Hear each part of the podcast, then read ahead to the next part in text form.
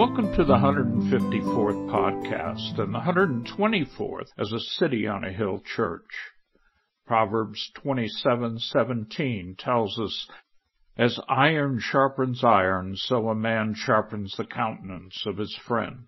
In this time when all of us are being touched by some negative way by the viral unseen, it's also time for us to seek to be touched by the infinitely stronger and much more godly unseen, our Lord Jesus Christ. What better way than to sharpen our godly edges by listening to a pointed yet comforting conversation between Executive Pastor Mike and Senior Pastor Bob of Calvary Chapel, Visalia, as they bring God's Word into this complex arena we do battle in today. Here is Pastor Michael Clark and Pastor Bob Grenier. What a wonderful service we had today. Um, yes, I hope that everybody enjoyed it. Uh, that's watching from home, we, we certainly missed you here this morning, but we're glad that you joined us uh, where you are. And we just wanted, Pastor Bob and I have been in conversation uh, about what's going on, and we just wanted to um, take a few minutes to, to kind of just have some discussion about what uh, what's happening in in our world, and um, we're just going to kind of see see how the Lord leads. But I wanted to to read a scripture here. You mentioned today about. Uh, uh, the birds of the air. Yes. And isn't it interesting that now that the streets are quiet and nobody's out and all the businesses are shuttered, you could hear all You the birds hear- chirping. yes. I've noticed Yes. that the last that- few days. yeah. true. And and the Lord is taking care of the the little sparrows. But in Matthew chapter 10, verse uh, 29. So you've you've got the scripture there, Pastor Bob. You want to go ahead and read it? Sure. he says in verse 29, Are not two sparrows sold for a copper coin, and not one of them falls to the ground apart from your Father's will, but the very hairs of your head are all numbered. Do not fear, therefore, you are of more value than many sparrows. Yes. Yeah. And and so um, you know, it's it's the same it's the same idea that God takes care of his creation and how much more if he's taking care of you know, insignificant as we would consider them, insignificant creatures that are here today, gone tomorrow, the lilies of the field here today, gone tomorrow. Uh, and God takes care of them year after year for thousands of years. Uh, from the time of Christ until today, that's still the case, hasn't changed. Right. And, and how much more will God take care of us as His people? Now it's interesting that He continues here, and He says uh, in verse 32, therefore, considering all of this, whoever confesses me before men, him I will also confess before my Father who is in heaven. But whoever denies me before men, him I will also deny before my Father who is in heaven. And so to some degree, we, we deny our faith when we doubt God. We do. We deny our uh, belief in Him. It just, it, it you know, it, this is the time for us to really be strong in the Lord and in the power of His might. When the whole world is worrying and fearful about what's going to come tomorrow, we don't fear in the same way as other men, Right. as other women. We have hope in the Lord. We sure. We trust in the Lord. Yep.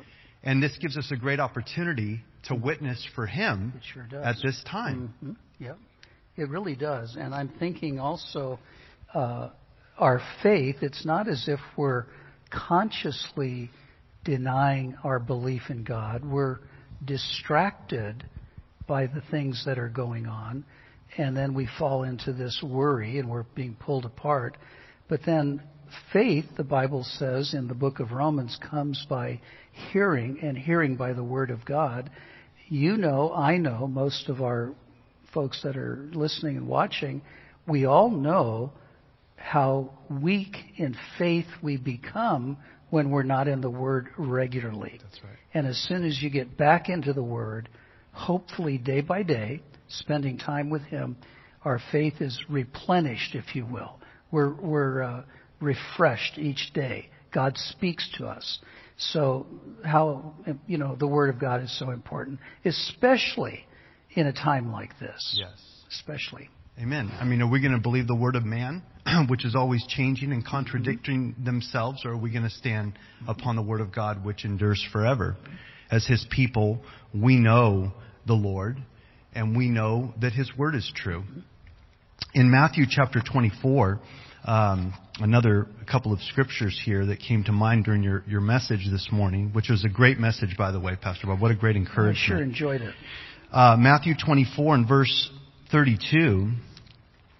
This, of course, is the Olivet Discourse where Jesus is teaching about his second coming and the signs of his coming. Yeah. He says, Now learn this parable from the fig tree. When its branch has already become tender and puts forth leaves, you know that summer is near. Jesus often referred to nature uh, in a parabolic sense to try and show truths. Right. Uh, he says, So also, verse 33, when you see all of these things, know that it is near, even at the doors, speaking of his return to the mm-hmm. earth.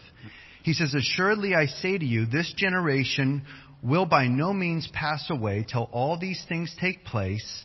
Heaven and earth will pass away, but my words will by no means mm-hmm. pass away. Yeah.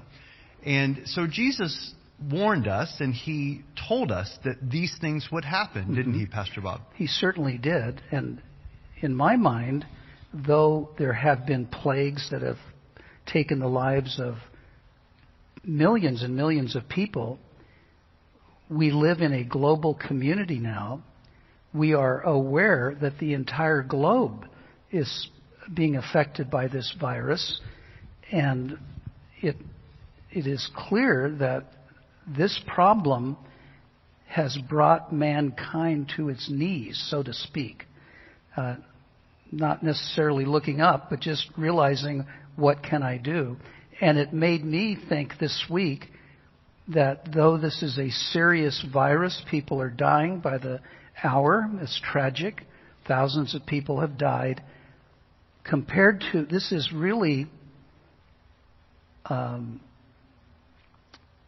like kindergarten compared to what's going to happen during the tribulation period. That's correct.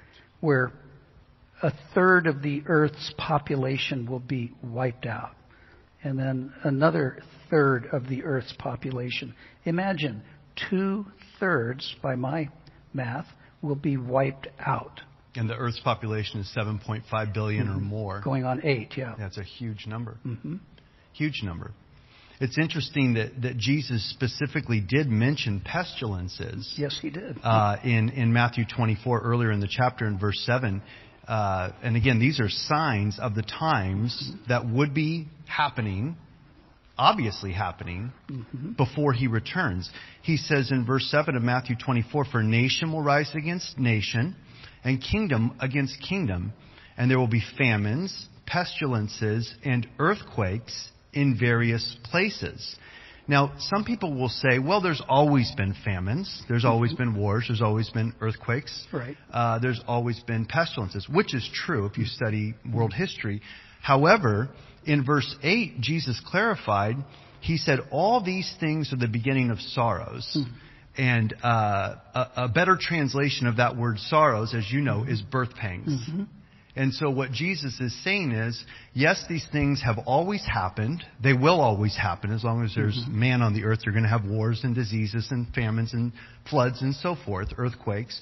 But he says, this is going to be different because they're going to be like the birth pangs of a woman. They're going to come with increasing frequency and intensity. Yes. Mhm. And that's exactly what we see, isn't yes, it? it is.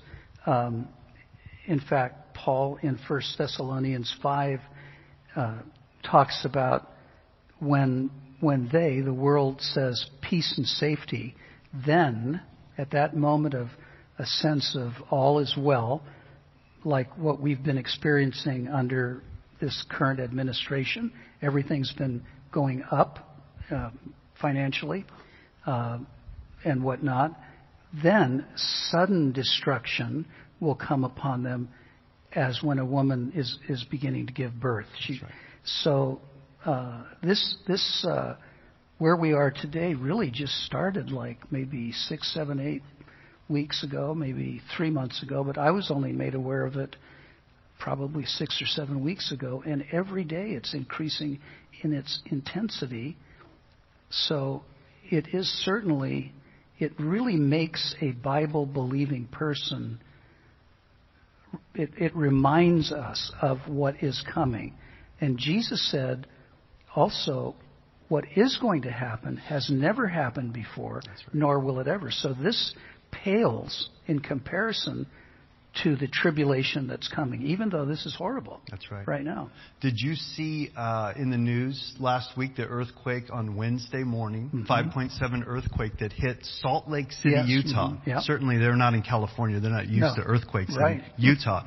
And I found it interesting. There wasn't a tremendous amount of damage done, but I read an article in Reuters uh, news journal that said that the angel Moroni, the golden statue, the angel Moroni at the top of the pinnacle of the temple mm-hmm. of the Church of Latter-day Saints, the Mormon church who blows his trumpet, mm-hmm. the trumpet broke off and fell to the ground in that mm-hmm. earthquake. Mm-hmm. Yes, and of course the trumpet that'll be blown by the angel coming down from heaven, he's got a good grip on it. and and he's telling the truth. Jesus yeah. is coming. it's like God just just flicked that trumpet yeah, out of it's Moroni's hand. Yeah. So yeah. Um, another scripture that that I've been thinking about, Pastor Bob, Jeremiah chapter 12 and verse 5. God tells the prophet, "If you have run with the footmen and they have wearied you, then how can you contend with the horses? And if in the land of peace in which you trusted they wearied you, then how will you do in the floodplain of the Jordan? Mm-hmm. And you're a, you're a Marine, mm-hmm. and so it's kind of like God is telling him to buck up. Mm-hmm. Yes. Suck it up, buck up, get, it's going to get harder, Jeremiah. Yeah. You need to be strong. Yeah, and he says, if you've run with the footmen, just running with other people and you've become wearied, well, how are you going to do when there are horses? And if in the land of peace in which you trusted has wearied you through trouble, then how will you do in the floodplain of the Jordan where uh, destruction was going to come? And it makes me think, Michael, of the reason James, in the book of James in chapter 1, he said to rejoice when you have a trial that comes. And the reason is that trials strengthen our faith. Amen. They, they, they give us endurance. And we all know that no, no, no, uh, you know, no tribulation for the moment seems joyous, but grievous in Hebrews 11. Nevertheless, or 12, nevertheless, afterward, it yields the peaceable fruit of righteousness. So every little, little, medium, big trial that comes along, we're told to rejoice, knowing that as we wait upon the Lord and trust Him, when we get to the other side of it, we will be stronger because bigger things are coming in the world. Amen. So if we can't deal with a little thing, how will we do when a big thing comes? That's right. But we can deal with a big thing if we go through the little things and go through the trials and trust the Lord. What yeah. a joy it is. Well, He strengthens us. He sure does. He strengthens our faith during our trials, and He prepares us for mm-hmm. the future, mm-hmm. as you well know. Yeah, I do. Uh, one, one more scripture sure. that I want to share uh, and get your, your comments on here, Pastor Bob. Matthew 24 again. Uh, again, the, the Olivet uh, discourse uh, about Jesus' return. And verse 42, Jesus says, and he's speaking to us here, really, his people. He says, Watch therefore, Matthew 24, 42, for you do not know what hour your Lord is coming. But know this, that if the master of the house had known what hour the thief would come, he would have watched and not allowed his house to be broken into. Therefore you also be ready, for the Son of Man is coming at an hour you do not expect. Verse 45. Who then is a faithful and wise servant, whom his master made ruler over his household, to give them food in due season? Blessed is that servant whom his master, when he comes, will find so doing. Assuredly I say to you that he will make him ruler over all his goods. What are your thoughts about well, that? Well, you know, uh, watching means to be sober minded. It means to be paying attention. And the point of paying attention is that we don't know the day that Jesus is coming. You know, probably none of us got up today and said, well, Jesus is coming today. We may have been thinking about it lately, but generally speaking, it's not always in the front of our mind. But, and it, it should be really, uh, we should, we should have a, a more uh, contemporary sense of this ultimate second coming of Jesus. And he's, in, he's telling us here to watch. And again, going back to the value of the Bible, the Bible clears away the fog. It allows us to see more properly, and thus, reading through the whole Bible uh, every year, whatever you do, we run across all of these things like the judgment of God, the coming again of Christ, and um, and he states here that uh, if someone had known when the thief was coming, you never know when a thief's coming. Right. You only know when he's gone. you wake up and everything's gone. Um, if you knew when he was coming, you would have uh, stopped him. So he says, "Be ready, for the Son of Man is coming." in an hour you do not expect. And that's an interesting point that he's he's uh, you know at one point Jesus said uh, before you can spoil a strong man's house, mm. you must first bind the strong man yes. and then come in and, and spoil his house. Mm-hmm. And so Jesus is really the thief, isn't he? He's he the thief in the night yes. who's going to come and take his church mm-hmm. away from this world at the rapture. He sure is. Before he pours out his wrath he sure is. upon this Christ rejecting I was reminded over the last few days in the book of Genesis, the Israelites lived in a place called Goshen not Goshen, California, but Goshen. And uh, all of those ten plagues that God brought upon the uh, Egyptians, not one of those plagues hit the Israelites in the, the land of Goshen. And the Bible says in 1 Thessalonians chapter 5, you and I as believers, we are not appointed to wrath, Amen. but to salvation. So the wrath of God is appointed to those who will not obey the gospel, 2 Thessalonians 1, and who do not believe in Jesus Christ. That's where, that's who will suffer the wrath of God. But those who are in Christ are safe and sound. Um, we're not appointed to wrath, Amen. but to salvation. That's right. That's right. Well, I think that's probably enough time here, Pastor Bob. Okay. So what a joy. Isn't this fun? Yes. Yeah, let's go on for another hour. No, I'm kidding. they're going to start shutting off their yeah, computers at home. Everybody, so. they're walking out. well, God bless you. Faith. Yes.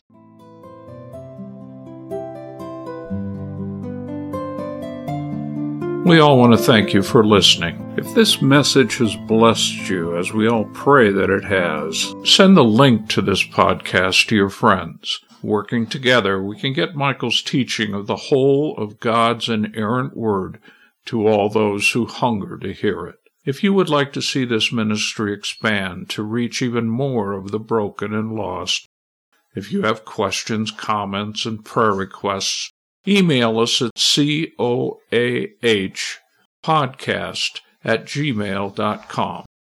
We would be honored to pray for you, as we hope you are praying for us. Good day and God bless from City on a Hill Church, Tehachapi, California.